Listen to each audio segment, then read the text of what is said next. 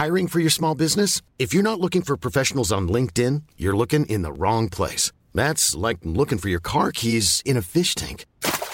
LinkedIn helps you hire professionals you can't find anywhere else, even those who aren't actively searching for a new job but might be open to the perfect role. In a given month, over seventy percent of LinkedIn users don't even visit other leading job sites. So start looking in the right place. With LinkedIn, you can hire professionals like a professional. Post your free job on linkedin.com slash people today.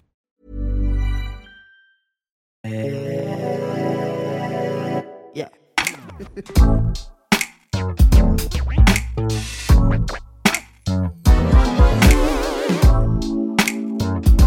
Podcast. Podcast. Salut, c'est Juliette Katz. Bienvenue dans le podcast, l'émission qui refuse de se taire. Chaque semaine, j'invite une personne pour discuter ensemble d'un sujet de société, des conversations authentiques, sans filtre ni censure, sur des sujets parfois brûlants. Préparez-vous à être chamboulé, à rire et à peut-être penser différemment. Alors, installez-vous confortablement et laissez-vous embarquer dans ce voyage sonore où la liberté d'expression est la clé.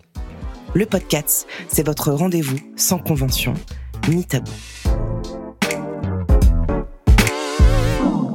Aujourd'hui, on se retrouve dans un épisode solo. J'ai vu que c'était quelque chose que vous appréciez. Vous m'avez envoyé pas mal de messages sur Instagram en me disant que cet exercice de faire des épisodes solo où il n'y a pas de fiche, où il n'y a pas de, de guideline comme on dit, c'est un truc qui vous plaît. Donc ça, c'est cool. Donc euh, merci déjà. Et puis euh, vous m'avez quand même dit aussi que bah parfois les épisodes solo, ils sont un peu courts, que vous aimeriez bien avoir des épisodes plus longs. Qui dit court ne veut pas dire nul. Euh, ça peut être court et intense comme une bonne partie de baise. Oh waouh, ok, je fais cette comparaison nulle.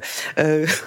Aujourd'hui, j'avais envie de vous parler de ma thérapie, de mon rapport à la psychanalyse, au travail sur soi, à l'apprentissage de soi. Voilà, euh, j'avais envie de vous parler de ça parce que je baigne là-dedans depuis toujours. En fait, euh, ma maman est psy depuis que je la connais. Donc, j'ai toujours baigné déjà dans cet univers... Euh...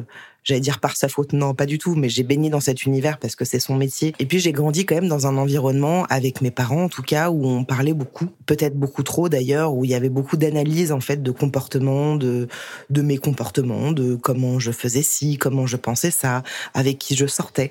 Donc j'ai grandi vraiment dans un, dans une, j'allais dire dans une liberté d'expression, euh, je pense beaucoup trop grande euh, et surtout beaucoup trop tôt. Pour rentrer dans le vif du sujet, hein, on y est déjà au bout de même pas euh, deux minutes. Et j'ai toujours été euh, au milieu de mes parents et j'ai toujours été, vous allez voir, hein, tout ça est, est flou, mais tout ça est, est quand même assez cohérent, me semble-t-il. J'ai toujours été au milieu de mes parents jusqu'à un certain âge, c'est-à-dire que jusqu'à mes dix ans, ils ont été ensemble, ils se sont séparés, je suis partie vivre en Inde avec ma mère. Mes parents se sont séparés pendant six ans et puis ils se sont remis ensemble et mariés. Et en tout cas, euh, jusqu'à mes dix ans, je dis souvent que j'ai une mémoire de merde, mais c'est parce que je pense que j'occulte beaucoup de choses. Bref, putain, en fait, on, on m'a dit, je fais une petite mini parenthèse, on m'a dit que j'étais T D A H, j'ai pas creusé le dos, mais parce que mes pensées, elles vont tout le temps à droite à gauche, c'est fatigant. Bref, la parenthèse est fermée. Donc, jusqu'à mes dix ans, j'ai grandi, je dirais, avec des parents... Euh, Ou, ou, ou pff, bah, j'ai pas trop de souvenirs. En fait, euh, j'ai, j'ai été aimée, j'étais entendue, enfin entendue, ça c'est un autre sujet, mais en tout cas que j'ai été euh, aimée et choyée. Et je dirais plutôt quand mes parents euh, se sont séparés et surtout quand ils se sont remis ensemble, en fait, j'ai eu l'impression de vivre dans de l'analyse constante, d'être au milieu de eux. Pour vous donner un exemple, moi j'habitais au-dessus de l'appartement, j'avais une chambre de bonne et je vivais du coup dans cette chambre de bonne, euh, comme toutes les chambres de bonne où c'est des longs couloirs, donc il y a plein de petites chambre. Il y avait des personnes qui vivaient du coup dans, dans ces autres chambres, qui s'engueulaient tout le temps, qui parlaient très fort, et ça ne me réveillait pas. Par contre, quand mes parents s'engueulaient, je les entendais, ça me réveillait, et je descendais dans l'appartement, et je me mettais un peu au milieu, comme si j'étais, tu sais, le... Oh, comment on dit déjà ? Oh, le, le psy, ouais. J'étais vraiment... là à dire et donc papa toi qu'est-ce que tu penses et donc toi maman qu'est-ce que tu penses, donc j'étais au milieu de leurs histoires. En fait on m'a vachement confié des choses très tôt, c'est plutôt ça. Attendez, non mais là je mélange plein de trucs, je mélange plein de trucs. On revient en arrière. J'ai grandi avec des parents où l'analyse était très présente. Encore maintenant, mais maintenant j'ai trente-cinq ans et du coup j'ai appris à, à regarder tout ça différemment. Mais mes parents euh, aimaient beaucoup discuter avec moi de mes choix, de mes réflexions, de ma manière de m'habiller, euh, sous couvert de bienveillance évidemment et de beaucoup d'amour. Mais je, j'ai été dans l'analyse très tôt, dans le truc de mes parents vont me donner un avis, un regard sur quelque chose que j'ai pas demandé. Au-delà de ce truc de, de l'analyse d'analyse euh, et de et de me donner un regard et un avis sur tout. J'ai aussi grandi donc dans de l'écoute et dans être au milieu des histoires de famille. Quand ma mère euh, en avait marre de mon père, elle venait se confier à moi à base de « ton père, il est comme ceci, ton père, il est comme cela, j'en ai marre de ci, j'en ai marre de ça ». J'ai été... Euh, Euh, un, un, j'allais dire une oreille attentive quand ça n'allait pas entre ma mère et sa sœur, entre ma mère et son fils, mon frère. J'ai toujours été au milieu de tout ça, donc mon regard a toujours été très biaisé, évidemment. J'ai aussi, mais ça je m'en rends compte avec le, le, le temps, j'ai longtemps été dans un truc où j'ai pas été entendue sur plein de pans. Putain, en fait, c'est tellement flou ce que je vous raconte. Moi, c'est tellement clair dans ma tête, mais pour vous, vous devez vous dire, hein ? Quoi ? Qu'est-ce qu'elle nous raconte, la petite Juju ? Qu'est-ce que j'ai pas compris du coup le rapport avec la thérapie ? En fait, je me répète là. Je, je j'ai grandi avec des parents où j'étais au milieu, où j'étais au milieu de toutes les histoires. Et donc moi, j'ai beaucoup été dans un truc où je voulais pas faire de vagues, où je voulais pas reprocher, parce que j'avais l'impression que c'était déjà tellement compliqué. J'avais aussi l'impression de pas être entendue, c'est-à-dire que j'avais l'impression d'être écoutée, mais de pas être entendue. Vous voyez la nuance, c'est-à-dire que je me sentais écoutée, mais j'ai, j'avais pas l'impression d'être entendue. Je grossis un peu le trait, mais c'était euh, ah tu ressens ça, chérie. Ouais, mais en fait c'est pas ça, tu te trompes. En fait, ce que tu ressens là, c'est ça. Moi je leur disais bah non, c'est pas ça. Si si. Si, si, tu te trompes, c'est ça. Non, non, si, si, si, si. Bah, écoute, on le sait. En gros, c'est ça. J'ai grandi là-dedans. Donc, quelque part, je creusais un peu le truc, mais quelque part, un manque d'amour et un manque de considération. Évidemment, je ne m'en rendais absolument pas compte euh, quand j'étais plus jeune. Je ne me suis pas du tout rendu compte de pourquoi je ne voulais pas reprocher à mes parents. Mais ça, je l'ai appris après. Pour en revenir avec ce truc de, d'analyse, de thérapie, de psychanalyse, vu que ma mère est psy, elle a voulu très tôt que moi, j'aille voir des psys. Donc, j'ai vu... sans dire de bêtises, je pense, des psys à partir de la sixième, cinquième, en tout cas vers onze douze ans, j'ai commencé à avoir des psys. Et surtout, en plus, c'était pas du tout une envie de ma part. C'était un désir de ma mère que j'aille voir quelqu'un parce que, selon elle, ça pouvait me faire du bien. Évidemment, je vous le donne en mille, quand le désir ne vient pas de soi, en général, ça ne fonctionne pas. Donc, en fait, pendant toute mon adolescence, j'ai vu, je sais pas, peut-être genre six psys, six différents psys, des psys comportementalistes, des psys euh, psychanalystes, des psys... Donc, j'ai vu plein de psys, plein de, de, de travail différents. Euh, j'ai fait du face-à-face, j'ai fait des trucs où j'étais allongée, j'ai été derrière un bureau face à quelqu'un, j'ai euh, fait ce truc où bah, j'attends euh, je ne sais pas combien de temps dans la salle d'attente alors que j'ai rendez-vous à quatorze heures, finalement on me prend à quinze heures, ça dure dix minutes et la meuf te dit euh, soixante euros s'il vous plaît. J'ai vécu tous ces trucs-là, donc tout ça ne fonctionnait pas puisque je n'étais pas à l'initiative de ça. Vers l'âge de, je crois, euh, je dirais quelque chose comme dix-huit ans, j'ai eu le désir, moi, d'aller voir quelqu'un. Et en fait, vu que je savais pas comment ça se passait, bah, j'ai demandé un contact à ma mère. Et je suis allée voir une psy. Et je l'ai vue pendant euh, trois ans. Je sentais que j'avais un peu l'envie d'aller me questionner et d'essayer de comprendre des choses. Mais je pense que j'avais pas trouvé la bonne personne, que c'était pas le bon moment. J'avais pas le bon transfert avec l'autre, en fait. Je, je, je... Enfin, c'est, c'est comme une relation amoureuse ou amicale. Il faut sentir le feeling. Là, je le sentais pas, mais je me sentais un peu... Euh, Euh, enfermée dans, dans un truc de « il faut que je le fasse ». Disons que j'ai un, un regard sur la psychanalyse euh, assez euh, élitiste, dans le sens où, vu que j'ai grandi là-dedans, je voyais la psychanalyse comme un truc un peu genre... Euh, on fait partie d'une d'un truc de « nous, on voit des psys ». Tu vois. Et puis même la psychanalyse en soi et, et être psy, c'est un truc qui m'a toujours intriguée, euh, qui m'a toujours euh, passionnée en fait, hein, parce que bah d'ailleurs vous le voyez avec le podcast, je pense que c'est ça s'entend, mais c'est quelque chose que j'aime discuter avec les gens, j'aime essayer de qui qui qui j'aime essayer de de les faire voir, de, le, de leur faire découvrir des choses d'eux-mêmes. C'est quelque chose où je prends beaucoup de plaisir et où, où j'aime cette place. Pendant longtemps, je croyais que c'est parce que Euh, c'est pas que je croyais, c'est que je, je, je, je savais que je faisais ça pour euh, rendre ma mère fière, mais en fait ça fonctionnait pas. Euh, et surtout, euh, je, c'était une manière ouais, d'être acceptée par ma mère, même si je savais que j'étais acceptée, hein, mais que de lui plaire plus, quoi, qu'elle m'aime plus. Maintenant, ce truc-là, il, il est, il est parti, il a disparu, mais je, j'ai une, une acquaintance très particulière avec la discussion et avec le rapport à l'autre et le rapport à soi, d'aller creuser dans des sujets dits tabous, bah, le podcast en vrai, hein, même si c'est des, je suis un peu dans une posture de pseudo-journaliste, d'aller questionner les gens, d'aller, de parler de choses dont on ne parle pas. Moi, c'est quelque chose qui m'intéresse beaucoup et, et c'est un exercice qui me, qui me plaît énormément. D'ailleurs, j'ai voulu être psy et j'ai toujours envie d'être psy, mais beaucoup trop la flemme de faire des études, donc je, je ne le ferai pas. ouais, c'est un métier qui me, qui me, qui me parle beaucoup. J'ai pas mal d'attrait avec ça.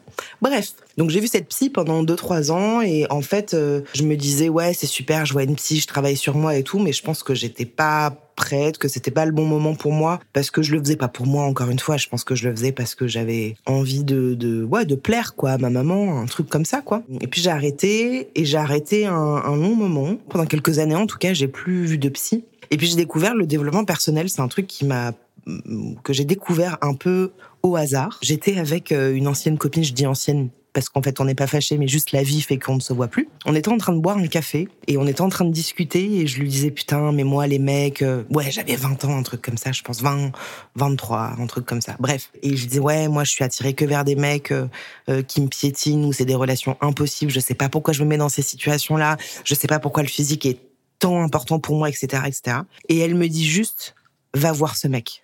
Va voir ce coach. J'ai été coachée par lui, c'est incroyable. On apprend vachement de choses. C'est un travail différent de la psychanalyse, de la psychothérapie. C'est du développement personnel, va le voir. Tu peux comprendre plein de choses, tu peux déconstruire plein de pensées et tout. Et en fait, il m'a fallu pas plus pour que j'aille rencontrer ce mec, ce coach. J'ai fait un stage d'abord sur l'ego. Ça dure trois jours, c'est trois jours pleins. Et on est euh, ensemble dans une pièce. On est une vingtaine avec ce coach. Et on apprend à déconstruire plein de choses. On apprend à être dans un truc vachement plus frontal que la psychanalyse, je trouve, où on va moins creuser dans l'enfance, dans le pourquoi, le rapport avec la mère et tout, on n'est pas trop là-dedans, voire pas du tout, mais on est dans un truc beaucoup plus frontal où il y a des exercices, où on se met face à nos peurs, à nos failles, et cetera.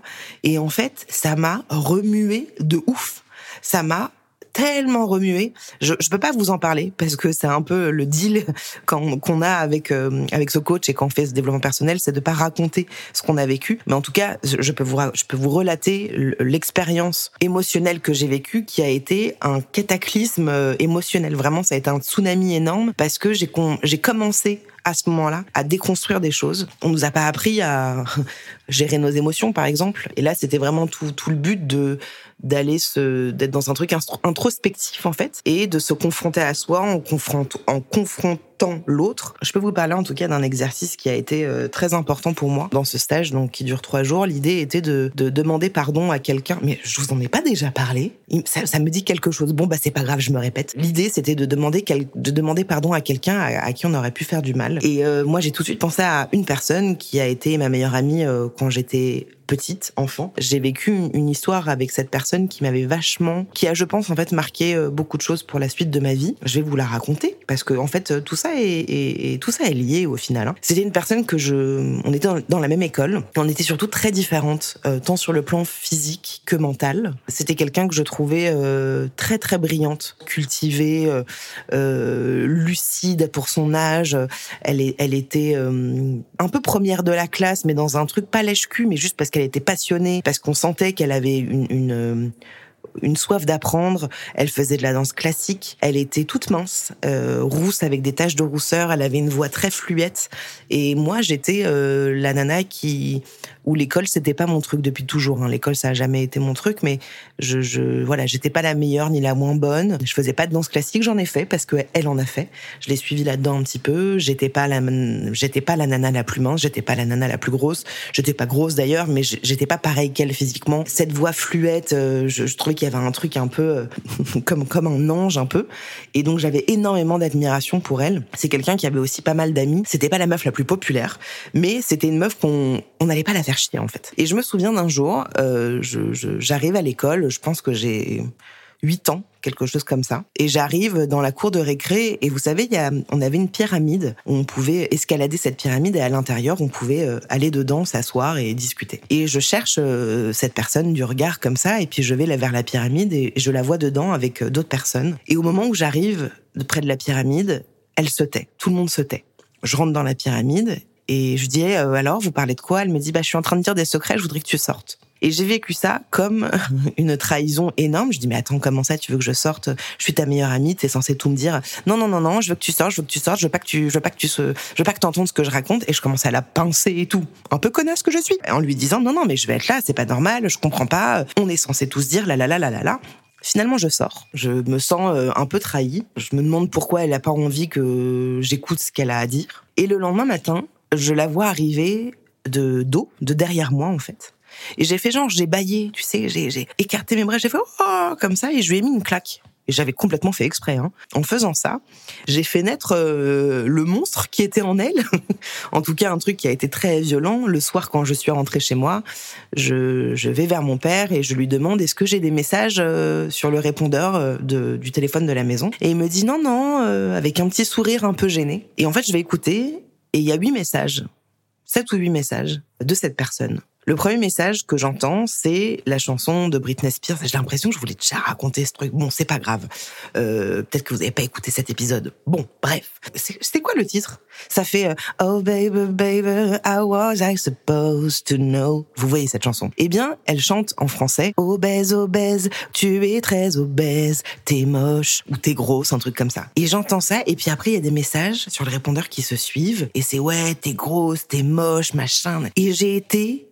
pire que choquée, pire que attristée, pire que trahie, j'ai été dans un sentiment d'abandon, mais énorme. C'est la première fois de ma vie que je ressentais, j'ai envie de pleurer, pas parce que ça me touche, enfin, pas parce que je suis encore triste, parce que je le suis plus et que j'ai, j'ai, j'ai travaillé sur tout ça, mais parce que ça m'émeut de voir à quel point j'ai été touchée par cette histoire et à quel point ça a marqué tellement de choses, ça a ancré tellement de choses dans ma vie euh, future. Je me suis sentie Euh, rejetée et abandonnée et trahie par la personne que j'aimais le plus au monde. Et tout ça pour revenir à ce truc de développement personnel où, quand il nous demande de demander pardon à quelqu'un à qui on aurait pu faire du mal, cette personne m'est venue tout de suite. Et je me suis dit, attends, là, ça fait combien de temps ? Ça fait plus de dix ans que je ne l'ai pas revu, que je ne lui ai pas reparlé. Ce serait énorme que je fasse ce step-là dans ma vie parce que je crois que j'en ai besoin. Et je l'ai fait. Je lui ai envoyé un message sur Facebook. Je lui ai dit, voilà, écoute, j'aimerais qu'on se voie. Il s'est passé des choses dans notre enfance et j'aimerais qu'on en parle. Et elle m'a dit, bien sûr, évidemment, avec grand plaisir. Et on s'est vus. Ça a été très difficile. Hein. Vous ne vous rendez même pas compte à quel point ça a été dur pour moi de, d'aller à ce rendez-vous, euh, d'être devant le restaurant. Mon cœur qui battait si vite, pipou, ça me fait de la, ça me fait de la peine pour moi d'il y a quelques années. Et j'arrive dans ce restaurant et je la vois, elle n'avait pas changé en fait. C'était la même personne que quand on était enfant. Bon, elle avait grandi bien sûr, mais c'était la même personne. Et je lui raconte euh, ce qu'on a vécu, ce que j'ai vécu. Et je lui raconte avec beaucoup de mal, puisque je suis en larmes. En larmes. Et je lui dis que, à quel point ça m'a, ça m'a fait du mal, à quel point je me suis sentie trahie, abandonnée, blessée. Et quand je lui raconte tout ça, en fait, elle a la tête baissée et je sens qu'elle est un peu... Euh, qu'elle accuse le coup. Et à la fin où je lui dis tout ça, elle me dit « Juliette, je me souviens de rien. Je n'ai pas de souvenir de tout ça. Je suis absolument désolée. Voilà, si je peux faire quoi que ce soit, être présente, m'effacer, voilà, je le ferai. » J'ai trouvé ça super. Et surtout, elle m'a dit quelque chose où, où, où, euh, où je me suis dit « Tiens, c'est quand même marrant, hein, finalement. » Elle me dit « Tu sais, en fait, j'avais énormément d'admiration pour toi. » Je fais « Ah bon ?» Mais genre vraiment, j'ai été scotchée de ouf. On me dit, j'ai, je, je t'admirais parce que t'avais une révolte en toi. Tu te laissais pas faire, euh, euh, je te trouvais hyper frontale, hyper puissante. Euh. Et moi, quand j'entends ça, je me dis, oh my God, jamais j'aurais pensé qu'elle puisse penser ça. Vous voyez ce que je veux dire ? C'est-à-dire que moi, je croyais qu'elle m'aimait bien, que j'étais sa copine, mais que j'étais pas sa meilleure copine, qu'elle était un peu amie avec moi parce que j'avais envie d'être amie avec elle, vous voyez ? Mais je pensais pas du tout, du tout, du tout qu'elle m'admirait. Elle m'a dit euh, « Je te trouvais absolument magnifique et, et moi, je me sentais une petite fille comme ça, euh, un peu relou, qu'on met dans un coin et tout. » Et je me suis dit « Mais c'est incroyable ! C'est incroyable la perception qu'on peut avoir de soi, de l'autre et comment on peut s'arrêter à une pensée. » Je les raccompagne au métro et, je, et elle m'a dit « Voilà, est-ce que tu veux que je sois... qu'on se revoie, est-ce que tu veux qu'on se parle ? euh, Je suis vraiment désolée, tout ça. » Juste le fait de lui avoir dit qu'elle m'entende, et non qu'elle m'écoute, mais qu'elle l'entende, je lui ai dit, en fait, je crois que c'est bon, je crois que c'est bon, je crois que, que c'est réglé, en fait. Euh... ça me touche parce qu'en fait, ça a marqué tellement de choses dans ma vie. Tellement, tel, ça, ça paraît anodin pour vous, hein.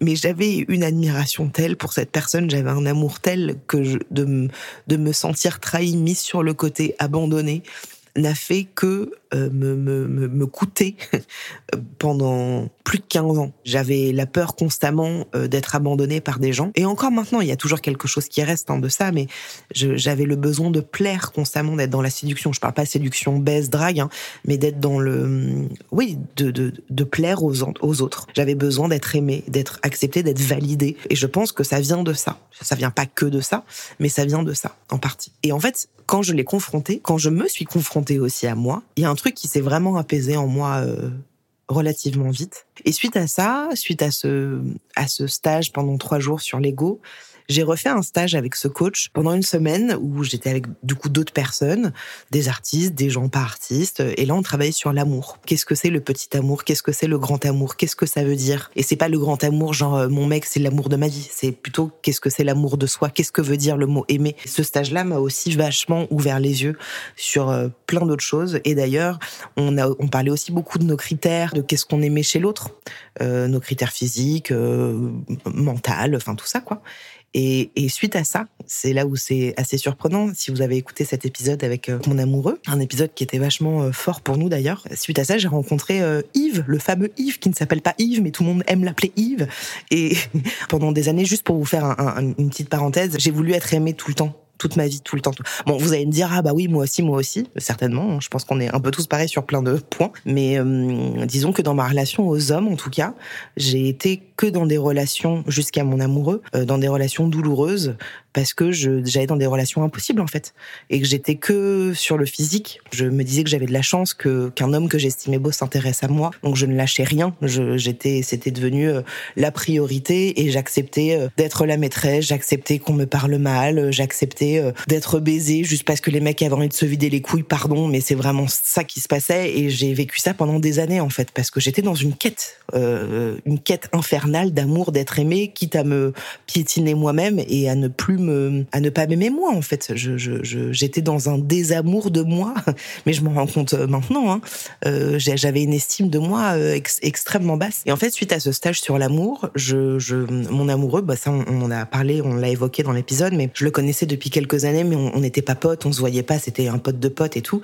Et en fait, j'ai commencé à le regarder différemment parce que bah il, il rentrait pas dans mes critères, dans les critères que j'avais à l'époque, qui étaient que sur le physique, pas qu'il les déchaume du tout, mais juste il rentrait pas dans ces critères-là. Et en fait, je suis allée au-delà de ça parce que je sentais que je pouvais euh, découvrir quelque chose avec lui, de moi, machin, et cetera, et cetera. Oh waouh, putain, j'ai divagué énormément, mais tout ça est relié, bien sûr. Suite à ce stage de développement personnel où ça m'a encore une fois euh, dézingué plein de croyances euh, limitantes, je me suis aussi rendu compte qu'il y avait des choses que j'arrivais pas à voir encore, ou je me sentais pas encore capable. Et suite à ça, j'ai vu euh, un psy pendant, je sais même plus comment je l'ai trouvé. J'ai vu un psy pendant deux ans et euh, qui m'a fait du bien sur certains trucs, mais je sentais que c'était pas, euh, c'était pas le la bonne personne. Moi, j'étais prête. J'étais prête à vraiment entreprendre un vrai, vrai, vrai travail euh, psychanalyste, psy- psychanalytique. Ou voilà, j'étais vraiment prête à me confronter à moi. Euh, mais je crois que j'avais pas trouvé la bonne personne. Et donc, je lui ai dit que je, je voulais arrêter. Et puis, une copine m'a parlé d'une psy qu'elle voyait. Et je sais pas, je l'ai contactée. Et ça fait maintenant, mais je dirais ça fait plus de trois ans que je la vois. Euh, c'est la première fois de ma vie que ce moment de, de psy... est extrêmement important pour moi. Souvent, euh, je dis, euh, bah si j'ai un, si j'ai le choix de faire un massage d'une heure dans un spa de luxe ou aller voir ma psy, bah je vais choisir ma psy parce que ce moment est très très très très très important pour moi. C'est un vrai temps que je prends pour moi. À un moment, on fait une séance téléphonique, donc ça, à mon avis, c'est pendant le confinement. Ça faisait peut-être six mois que je la voyais et tout. Et à un moment, c'est au téléphone et elle me dit, euh, bon là, je vous le relate avec mes mots, c'était pas tout à fait comme ça, mais elle me dit, bon Juliette, je suis désolée de vous le dire, mais je, je suis obligée là. Euh, en fait, on ne travaille pas là. Je dis comment ça ? Elle me dit mais vous êtes en surface, vous essayez de me plaire, vous essayez de me faire rire et du coup on est dans la surface. Et je pense que c'est important euh, que je vous le dise. Euh, euh, si vous avez vraiment envie de, de, de travailler sur vous, il faut un peu casser ces barrières-là et casser ce et, et faire tomber le masque en fait. Quand elle m'a dit ça, j'ai chialé. Mais alors, mais si vous saviez à quel point j'ai chialé parce que je pense que j'avais besoin qu'on me tende la main et qu'on me dise. Euh, allons-y. Et j'ai chialé dans un truc où je dis mais j'ai peur, j'ai peur, j'ai peur, ça me fait peur. Et j'ai, mais j'ai envie de pleurer encore. Je dis, ça me fait peur de me rencontrer, ça me fait peur de lâcher prise, ça me fait peur de ne plus mentir, de ne plus me mentir à moi-même. Ça me fait peur de, de rentrer dans le, dans, dans le profond. Et elle m'a dit cette phrase qui m'a beaucoup touchée. Elle m'a dit mais je suis là et je ne vous lâcherai pas. Et je vous tendrai la main et je vous donnerai la main. Ça m'a fait tellement de bien, tellement de bien d'être, d'être prise par la main et d'être j'allais dire aimer, non, parce qu'il n'y a pas d'amour, mais d'être euh, considérée, en fait. Et de, de voir que bah, j'avais des failles comme tout le monde, mais qu'en tout cas, j'avais ce besoin qu'on me dise hey, « Hé, hey, allez, lâche, fais tomber les masques, là. Allez, allons-y. » Et donc, depuis ça, je suis vraiment dans un, selon moi, dans un vrai travail où j'ai beaucoup bougé sur plein plein de points. J'ai énormément bougé. On a fait une, psych- une psychothérapie en face à face. Ça a continué vers une psychanalyse en face à face. Vous dire la nuance entre la psychothérapie et la psychanalyse, je ne saurais pas trop bien l'expliquer. Je sentais que le travail était en train de bouger. Et puis, je me suis allongée. Euh, ça faisait un moment que je lui disais « Hey, le petit canapé à côté de vous, moi, ça me... j'ai, j'ai un peu envie et tout. » Et elle me disait « Oui, oui, je comprends, c'est pas le moment, je pense qu'on n'est pas loin, vous n'êtes pas encore tout à fait prête, pourquoi ça vous intéresse, qu'est-ce que ça vous évoque, la la la la la la la. » Et donc, maintenant, je suis allongée sur le canapé. Quand je suis ici dans la Drôme, on fait des séances au téléphone une fois par semaine, parfois deux. Et quand je suis à Paris, alors ça surprend beaucoup les gens, mais moi, ça me convient. En général, quand je vais à Paris, je viens deux, trois jours. Et donc, j'essaye de la voir deux fois dans la même journée. Je vous donne un exemple tout bête. Euh, je la vois à onze heures, allongée, elle est derrière moi. On fait une pause d'une demi-heure, une heure, et je reviens après pendant quarante-cinq minutes, trente à quarante-cinq minutes. Je me sens bien avec elle, je me sens... Euh, pas juger, j'ose tout dire.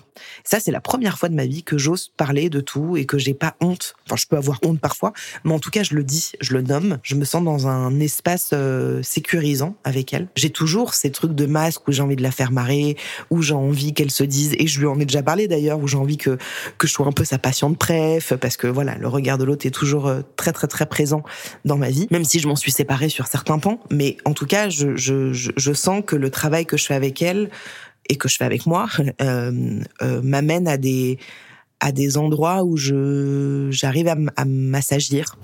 Est-ce que je vous parle concrètement d'exemples ? Je pense que c'est bien de vous donner des exemples. Je vous ai donc déjà parlé, et là un petit peu au début, de, de, de mon rapport que j'avais avec mes parents, d'être au milieu de, de tout, d'être au milieu de leurs de, de, de leur disputes, d'être au milieu des conversations, d'être prise à partie, en fait, euh, pour beaucoup de choses. Et ça, ça m'a vachement coûté, en fait, beaucoup, beaucoup, et donc je voulais pas faire de vagues. J'ai continuer à vouloir leur plaire énormément en étant celle qui faisait pas de reproches, tout ce que je vous expliquais, et cetera. Et en fait, les reproches, j'ai commencé à les faire euh, il y a pas très longtemps.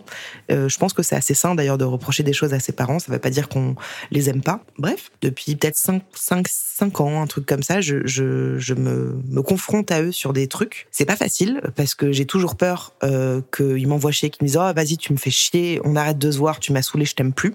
J'ai toujours ce truc-là, parce que j'ai grandi avec ça dans les mots, dans les discussions, dans les récits de ma, de ma mif, quoi. Donc euh, j'ai peur de, d'être celle qu'on va mettre de côté, j'ai peur d'être celle qu'on ne va plus désirer, encore une fois pas sexuellement, hein. Mais j'arrive quand même à leur dire « là c'est stop, là je suis pas d'accord ». Et du coup il y a beaucoup de choses qui s'apaisent en moi, parce que j'arrive à leur dire des choses, et surtout je me rends compte...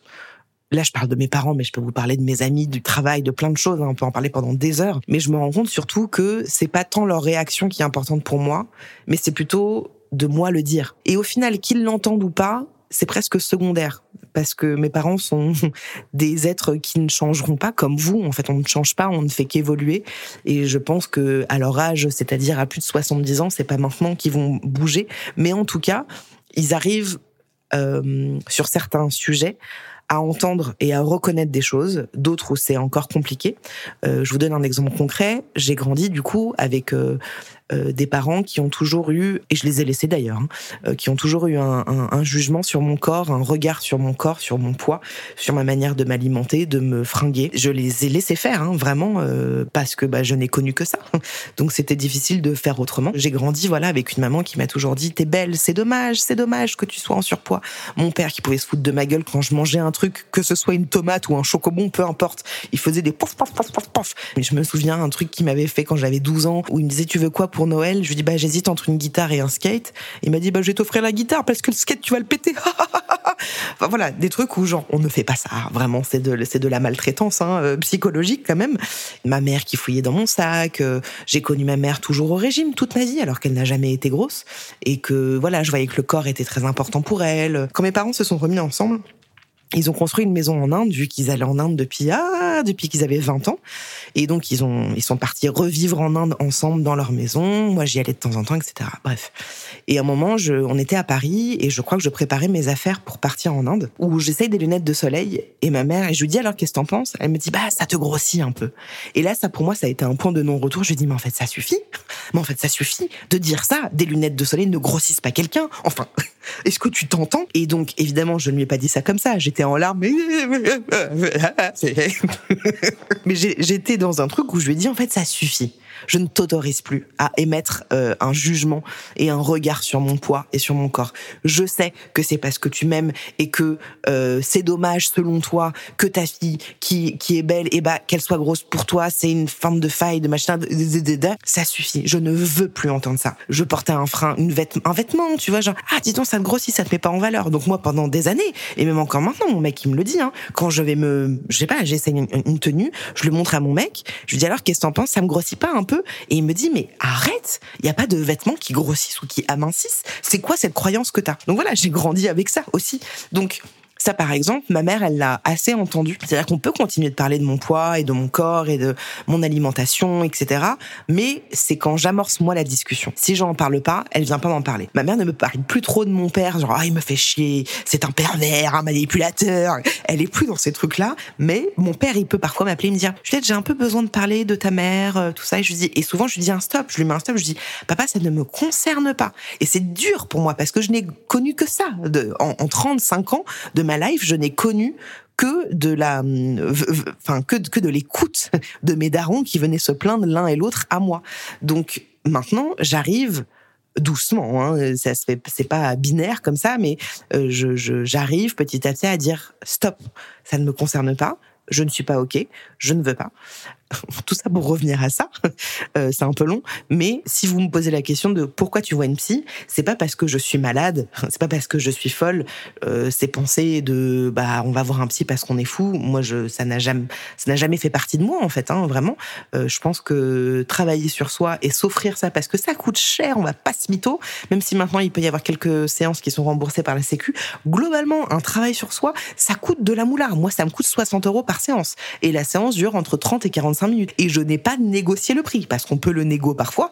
Moi, je n'ai pas négocié parce que, bah, voilà, j'estime que je, je gagne bien ma vie, donc c'est OK. Ça coûte de la thune. Mais en tout cas, pour moi, ça, c'est un vrai soin qu'on peut s'offrir. Pourquoi je vais voir une psy? C'est parce que, je crois que j'arriverai même pas vraiment à répondre à cette question, mais c'est parce que ça fait partie de mon équilibre, parce que j'en ai besoin pour m'assagir, pour me, pour comprendre des choses de moi, pour essayer de dépasser des, Euh, des angoisses, des paranos, euh, donc c'est, c'est très narcissique, hein, c'est clair, on est dans, dans du narcissisme énorme parce qu'on ne parle que de soi, mais en fait, moi, c'est le seul endroit où je parle vraiment de moi.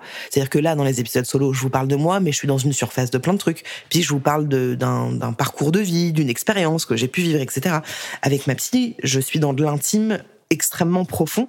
Ce serait beaucoup trop complexe de vous raconter de quoi je parle à ma psy, mais en tout cas, je je, euh, je sais pas, ça me fait beaucoup de bien, en fait. Ça me fait beaucoup de bien. J'apprends à, à, à avoir un regard, je pense, plus juste sur mes parents, à avoir un regard plus doux avec moi, parce que je suis très difficile, je suis très dure envers moi-même. Mon mec, il a, il a vu un psy euh, suite à, à ce qu'on a vécu dans notre couple, et il l'a vu pendant deux trois ans, ça lui a fait beaucoup de bien. Toutes les personnes qui sont autour de moi ont vu des psys, ou voient des psys, ou font du dev perso, ou essaye de se connaître un peu mieux, parce que je crois que, en fait, je crois que pourquoi je vois une psy aussi, c'est parce qu'on passe tellement notre life à être dur avec soi-même, à se détester, à s'en vouloir pour X ou Y raison, que, en fait, j'essaye d'adoucir ça en moi pour que la vie soit un peu plus douce.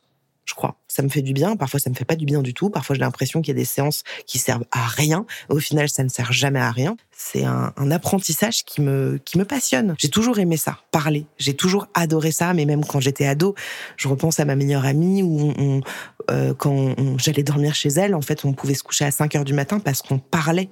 On parlait. Et, et c'est toujours quelque chose qui a, ouais, qui a compté pour moi. Donc moi, je suis pas une meuf euh, qui va, euh, je l'ai fait pourtant, hein, je suis beaucoup sortie, je me suis beaucoup bourré la gueule et j'ai beaucoup baisé avec n'importe qui, mais c'est c'est pas cet attrait qui me plaît le plus. Ce qui me plaît, c'est vraiment des moments euh, de d'intimité avec l'autre, euh, de de de savoir qu'on qu'on peut être dans un espace sécurisant où on peut tout dire, on peut entendre ce que l'autre a à dire, conseiller, et cetera. Moi, c'est mon kiff absolu. Voilà. C'est mon kiff absolu. Et d'ailleurs, je pense que ça se retranscrit, en effet, dans le podcast, parce que c'est quelque chose que j'aime. Et surtout, j'ai aussi compris quelque chose, c'est que parfois, je vais comprendre quelque chose. C'est pas pour autant que ça va bouger. Exemple, mon poids. C'est-à-dire que ça fait longtemps que je me questionne de pourquoi je suis ce gros? Pourquoi je suis grosse?